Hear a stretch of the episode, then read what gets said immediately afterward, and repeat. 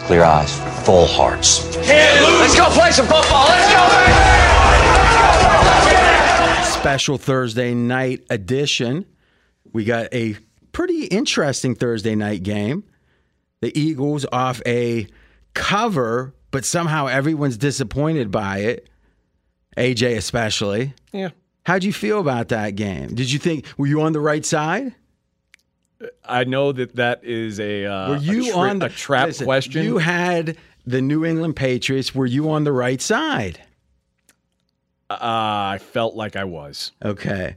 Fez, was he on the right side, you think? Clearly. Fezick joined. Scott Seidenberg. You had the other side. Were you on the right side? I'm R.J. Bell. McKenzie behind the glass. Oh, go ahead, sir. You had the other. I lost money to you on this. Were you on the right side? You know, my wins blur. Okay. Yeah. So I just cashed. That's it. RJ for maybe not. But you know something? Let's be honest. Belichick seems to lose a lot of. My point is, was it a Herculean effort by New England even to keep it that close? Because remember, they against Tampa, Brady's second year. Right? That was a tight game. They were tight against Dallas. They play a lot of games at home. They lose against really good teams, but they lose by just a little. But I thought the line should have been 6. Would it fall? 5? Yeah. Yeah. See? Clearly off. Yeah. Yeah. Clearly. So, I mean, at 6, I would have taken New England. Oh, obviously. But you took them at a real cheap discount. Bad number. I asked Fez on the Monday show, is it better... Is it an indictment of me that I'm happier to win that game in a lucky way?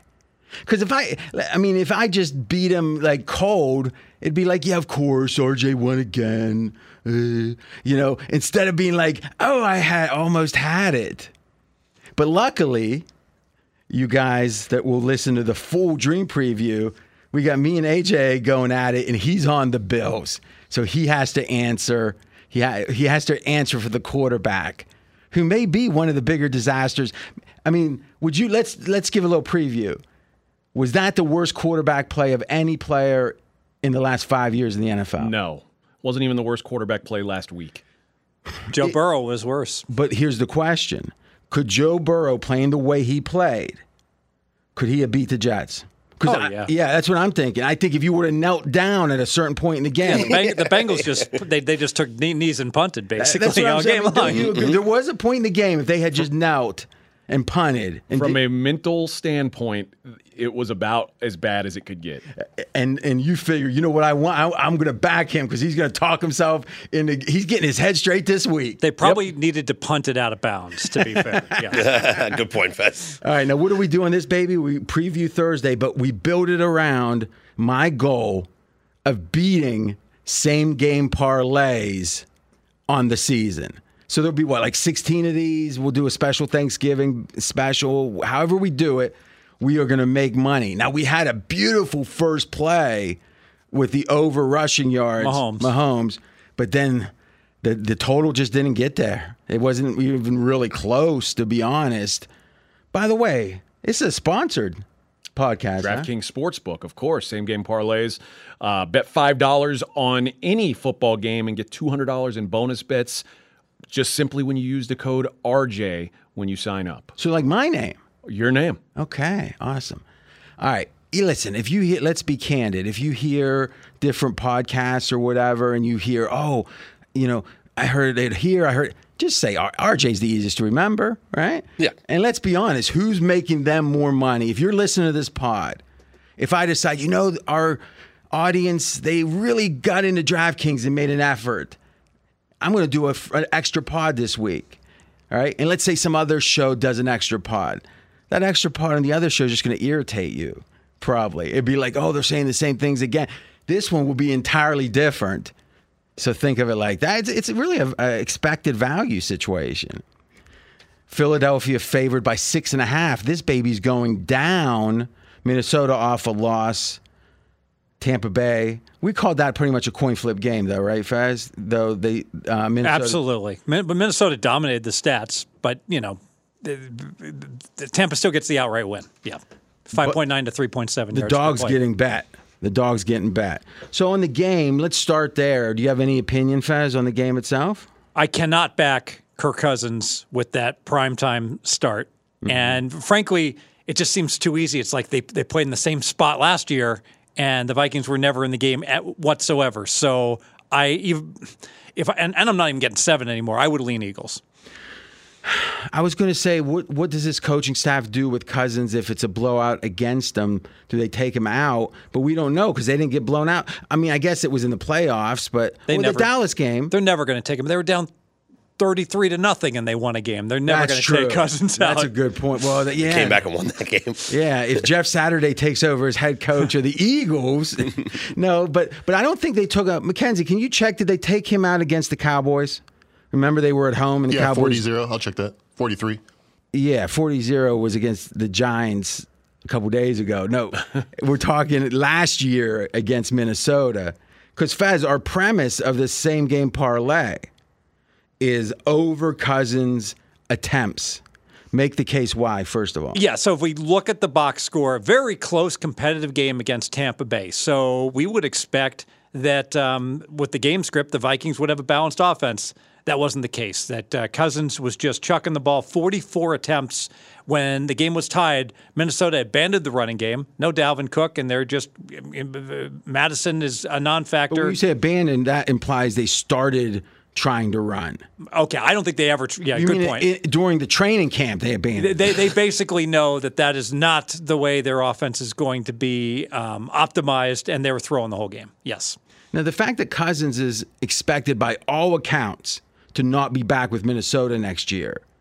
How does that affect anything in this game and the rest of the season? You guys have any theories on this? Trade him to the Jets.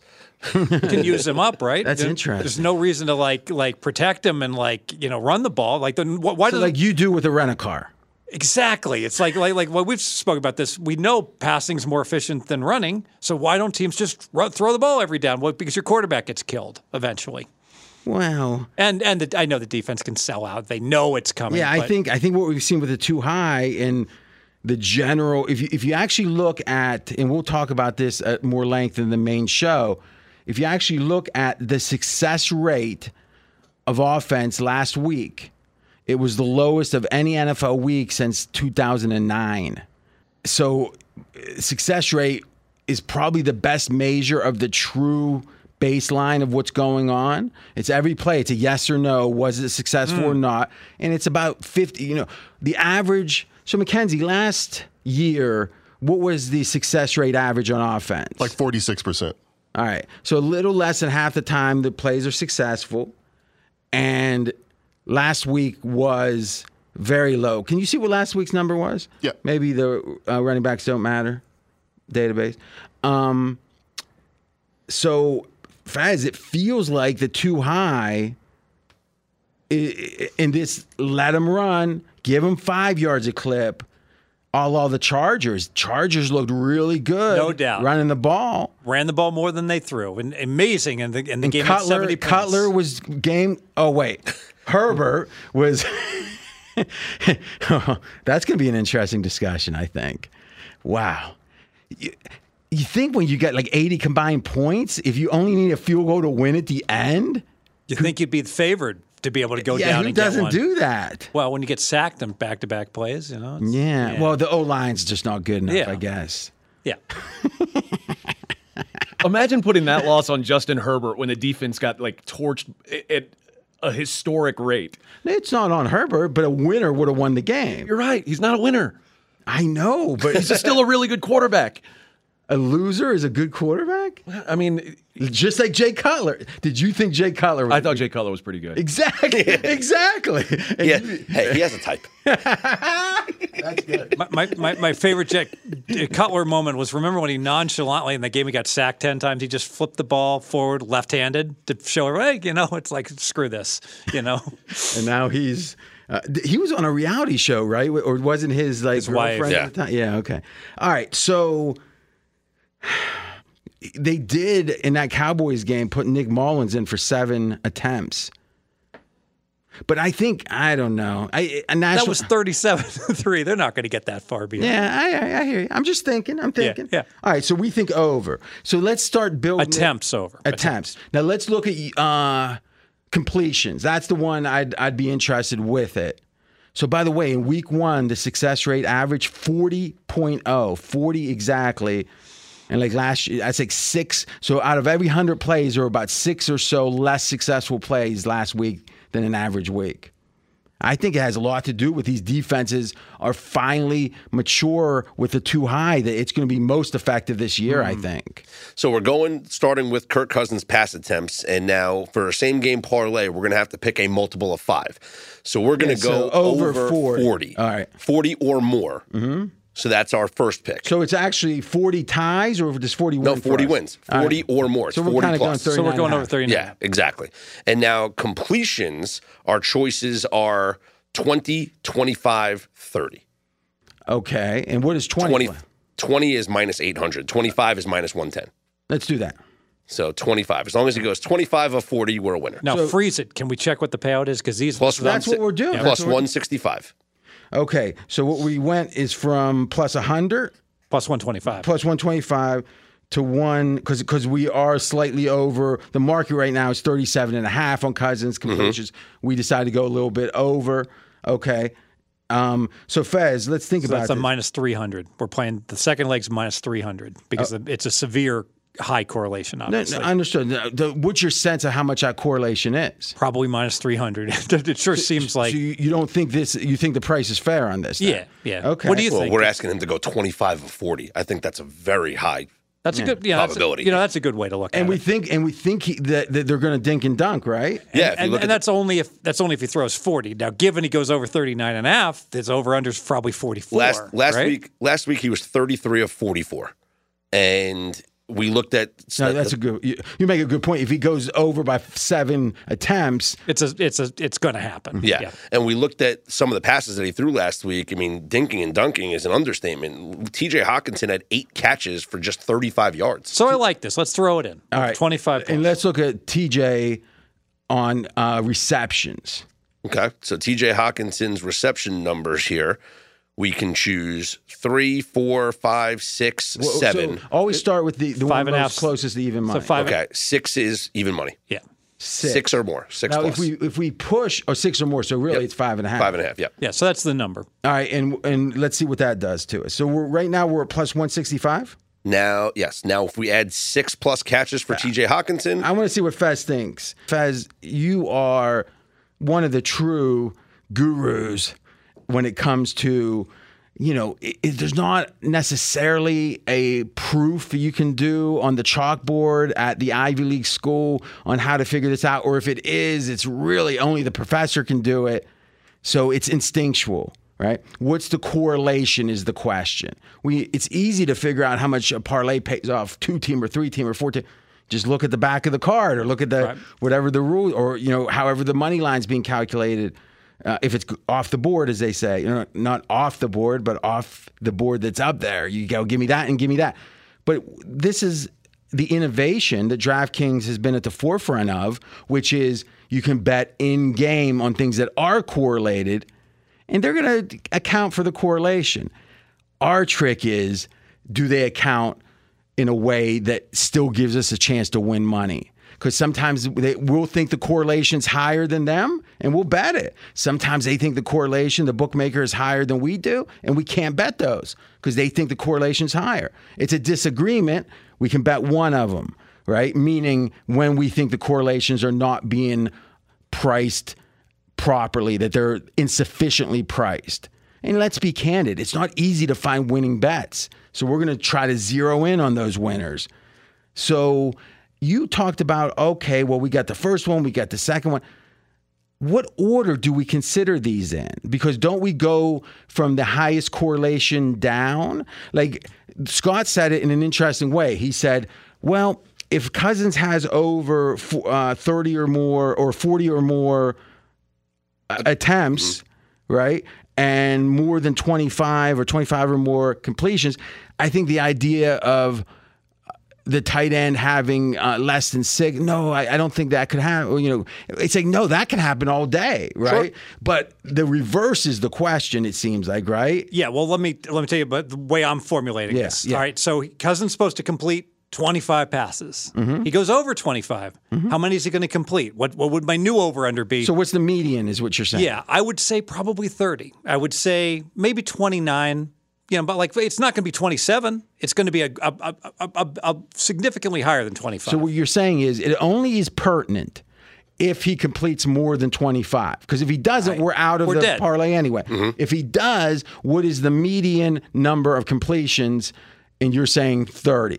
Yeah, 29, 30. So all like 20% higher. All right, let's say 30. All right. And then let's do the same thing with the attempts. So I don't need to because remember, well, if I'm looking at Hockenson, I don't need to look at attempts. It's irrelevant. Okay. Because all I'm pricing is how many balls he catches, not how many yards he gets. Okay. Now, there is a residual correlation because the more attempts there are, the better chance of more completions. But you're saying the completion number accounts for the thesis of a lot of attempts. Right, and we already built in that correlation on that plus 165, so we did that work already. Okay. And now, so when I'm looking at Hawkinson's, if I was looking at his reception yards, I'd have to look at yardage, but I'm looking at just how many cat balls he catches. Well, if the whole team's catching 20% more balls, he should catch 20% more balls. I think that's intuitively fairly obvious. Mm-hmm. So if his over-under was 6 and I multiply by 1.2, now he's at 7.2. So it's worth like at least an extra catch for him. Okay, now this is fascinating because there's two ways we can think there's value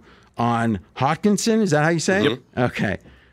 I'll call him TJ from here on. Good call. We could think the over makes sense for him without any correlation. And if so, we might say, okay, we're going to price this at, a catch higher. And the correlation itself can inflate it. We're saying we have a slight bias that there's going to be, that TJ will have more catches because he was focused last week. Right, it's 8 catches. Right? Yeah. So, he got a lot of targets last week. So we think that. And we think Philly's going to give, Philly doesn't blitz, and they often will let you catch it short, and they rally to tackle, right? So, especially they got a cornerback, and they got a safety out, middle of the field, tight end. Mm-hmm. So, I think you could make the case the correlation's worth a catch and maybe a half a catch of handicap. So, I like where you're going with this, because if that's the case, then why not take the extra plus money and go with 7 instead of 6? And what's the plus money there? So instead of even money at 6+, we'll do plus 195 at 7+, and that turns our same. So the one catch goes from plus even money to plus 195. Yeah, half a catch is, believe it or not, it's worth like close to 50 cents. So that's right on script. Okay, interesting. This turns our same game parlay from plus 290 with the 6 catches to plus 400 with the 7 catches. Okay, so here's what I think. I think we stay on the plus 290 because our goal on our core parlay is to be in that plus 250 to plus 400 range, mm-hmm. right? So we're 0-1 on the season. I wouldn't mind cashing a win. Let's think, though, what else could we add to this? Because we always want to give like a jumbo baby, right? Yep. But I also want to consider other avenues, right? Not other than the main thesis, which is a lot of receptions, but a lot of attempts by Cousins. I'm interested in what does this mean for Philly? Fewer plays. Fewer plays because there's going to be longer drives. So we look, and just for Cousins to have to complete all these passes and attempt them, and Hockenson to get these, and he's not a home run hitting guy. That means more clock burning off. That is less time for Philly, time of possession. Okay, so. Time of possession isn't an option, is it? No, but I would like some maybe anti-Jalen Hurts rushing. Because if we think the Eagles are going to be winning, less impotence on him to run. And we might get that minus 5 yards at the end of the game. Well, with Gainwell out, who knows what Philly's run plan looks like. Well, I looked at last year's game between the Eagles and the Steelers because that was a Brian Flores-led defense that Jalen Hurts played against. Okay. And he was 19 of 28 passing, 285 yards, 4 touchdowns. That was his coming out party in a way. He only rushed 2 times. Brown had a bunch of yards, I guess. A.J. Brown, 6 for 156 and 3 touchdowns. He only rushed 2 times for 10 yards. Now, maybe that was Brian Flores playing a spy, doing something to limit the rushing ability. I don't know, but it's kind of interesting that he only rushed 2 attempts for 10 yards against the Steelers last year. He did also at the end of the New England game. I wanted to ask you about this. He took a huge hit and fumbled at the end of the game. Mm-hmm. It's fine. No injury, but it's almost like as a head coach, I see that I'm like, boy, we got to get through the whole year. I can't have my quarterback getting lit up like that, you know, consistently week to week. And they paid him a lot of money. How many rush attempts did he have last week? 9 for 37. Okay. With a long of 14. Mackenzie, can you take a look? Is of the 9, how many were scrambles and how many were design runs? Yep. Okay. Because if the design runs are like zero or I don't know. I didn't watch the whole game. Was there any tush pushes in this game? Because that would be a design run in theory, right?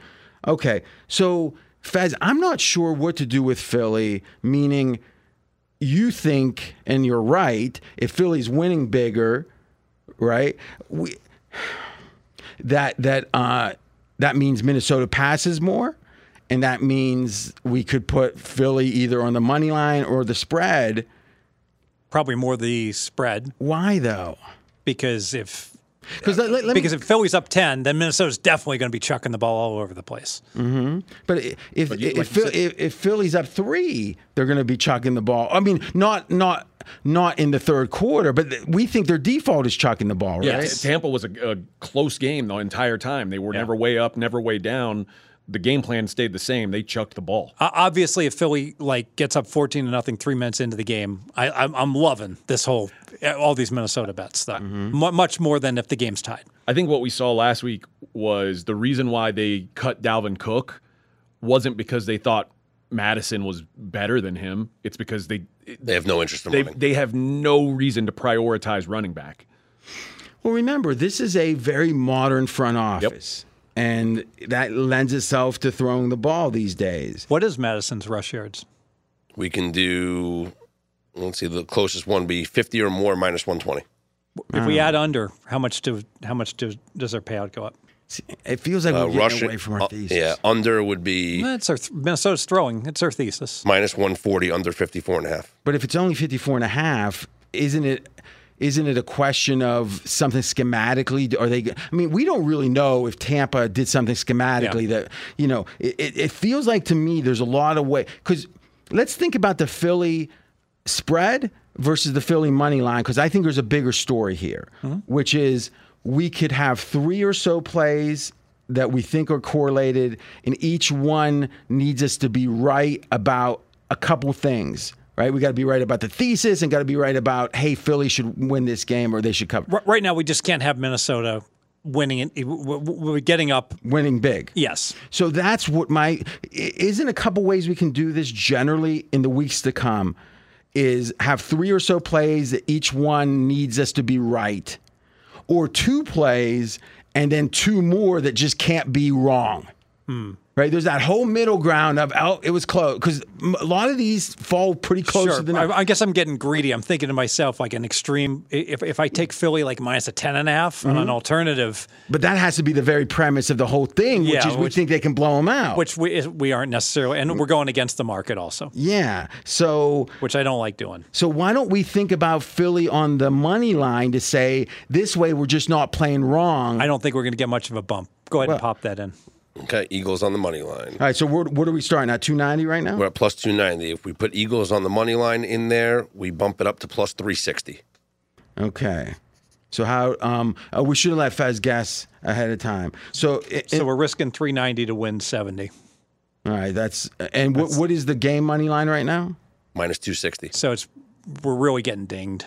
Okay, and what you're saying, so what they're saying here is, and I mean this is savvy, is if Philly wins, then Minnesota's passing more. That's right. So they did the proper correlation pricing. All right, so let's get creative a second here, not wait. I mean, AJ, ideas, let's get them rolling. What's something else that has a correlation here? Right, is do we think they're going to shut down? Historically, does Philly double the number one? So, you know, Jefferson is, you know, maybe we don't want to go over there. I like that. Do we go under that? I like it. Let's add Jefferson under, because then there's more dinking and dunking and more, you know, completions and attempts. The problem is with no Bradbury in the game, we don't even know who's going to be on Jefferson. So you're not going to have your number one corner on Jefferson, which Not an ideal time to play an under on him. Mackenzie, can you? Well, you don't want. You're never going to play an under, right? You're. I mean, like this is what you. I don't know if this is right or not because you bring up a great point, the cornerback situation.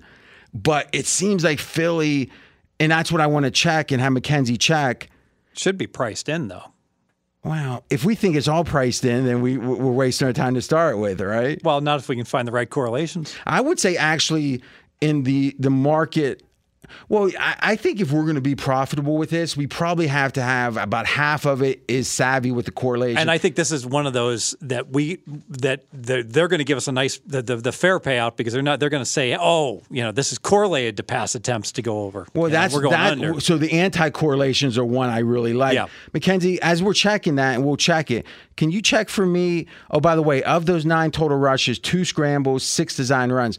That's a sign they're running him. Yeah. 6 designs. A lot. It was windy. It was bad weather, yeah. Right? Can you check to see, and this is something Football Outsiders used to have, so I don't even know if the site's up or whatever, but last year, how did Philly do against the number one receiver of the opponent? All right. So I have a list of this lists all the wide receivers. You want to try to find out your own way, yep. AJ? So, by the way, if we do go under Jefferson, what does that do to our payout? So what number do we want to go under Jefferson? The market. Okay, so 89.5 at plus 110 or 99.5 at minus 130? Plus 110. Okay. Puts us at plus 800. Okay, now that gets interesting. Yeah. So last year against the Eagles, Justin Jefferson, 12 targets, but only 6 catches for 48 yards. So we're getting. Remember, we had the plus 290, mm-hmm. So we had 390 working for us. I'll round it to 400, mm-hmm. And now we're getting back 8 to 1. So now it goes to 900. So we're getting plus 125. Mm-hmm. So they're pricing it. They're saying, hey, this is really correlated with completions and attempts over. To the tune, they're juicing a 25% extra payout for us because we're playing what we perceived to be an anti-correlation or no correlation. Now, is that that is his receiving yards? Yes. And how many yards is that? 89.5 under. All right. What about his receptions? Okay, Justin Jefferson receptions. Because I could see him having one monster. But if they make a point to stop him, it'll be hard to get any. Remember, if he does get one monster, it kills the entire drive. So if they hit a bomb for him for 70 yards, there's touchdown, and now the Vikings lose the ball and they only get 2 plays on that drive. Can't play under on a same game parlay for the receptions. Just the yards. Just the yards, yeah. Well, that breaks the tie. Is that right? Mm-hmm. That's wild. So they have TJ's receptions, but not Jefferson. You can go over Justin Jefferson receptions. Can't go under. Okay. The only options they give you for this is the 7, 9, 11. All right, do me a favor. Did you take out the yards? It doesn't matter, yeah. It's not an option to choose. I took out yeah. But I wonder if there was a restriction based upon you already had made one bet. It's not even an option to choose from. Okay. So, Fez, this is what I think. I think we give our... we don't want to call it the conservative because it's still paying, almost 3 to 1. But we give the core one the way we build it. I like where you're going. And then the jumbo, we just add Jefferson under. Yes. Right? Because I love that. That's how we won. Like a 75%, 25% type of. Yeah. I think probably even 3 to 1. I think 3 or 4. I'd say, I would recommend 4 units or 4, whatever you're playing on the main one. I would say playing 1/4 of that. So 100, maybe and $25. Yeah. I like that. So I got the Eagles numbers against all the wide receivers last year. Go ahead. If you want to just so in week 1 against Detroit, Amon-Ra St. Brown, 12 targets, 8 catches, 64 yards, and a touchdown. So they gave him some receptions, but didn't let him get behind him. Yep. Week 2 was the Justin Jefferson game. 6 catches, 48 yards, no touchdowns. That's probably the most relevant. Yeah, obviously. So, but again, 6 catches, so he gets his catches. And then in week 3, Terry McLaurin, the number 1 wide receiver for Washington, 6 catches, 102, no touchdowns. Okay. So do this. Maybe scan ahead and pick the 3 or 4 biggest receivers on this schedule. They saw CeeDee Lamb twice. He had 1 5 for 68 and one game 10 for 120. 1-on-1. Okay. Mm-hmm. Yeah. Okay, that's good. I mean, he's probably... the biggest name. And remember, that 10 for 120 was when that was a Gardner Minshew game. Yep. Yeah. He's the best receiver. Him and Justin Jefferson are the 2 top receivers they saw all season.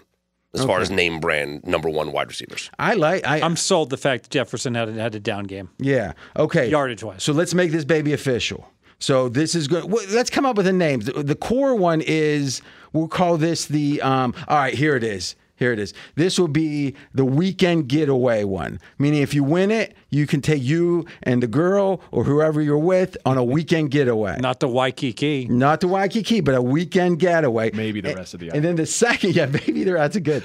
The second one will be the month in the Hamptons, we'll call it. And every week we'll come up with a slightly different name, but that's the concept. It'd be like Fez's 3 tacos and a beer, or it's the lobster and steak. Yeah, we're going to Las Brisas down in... have you ever been to Las Brisas? No. Laguna Beach? Oh, it's just spectacular. Laguna Beach? It's beautiful, right on the water. So the first parlay is just with... This is the weekend getaway. The weekend getaway. 3-teamer. Kirk Cousins, 40-plus passing attempts.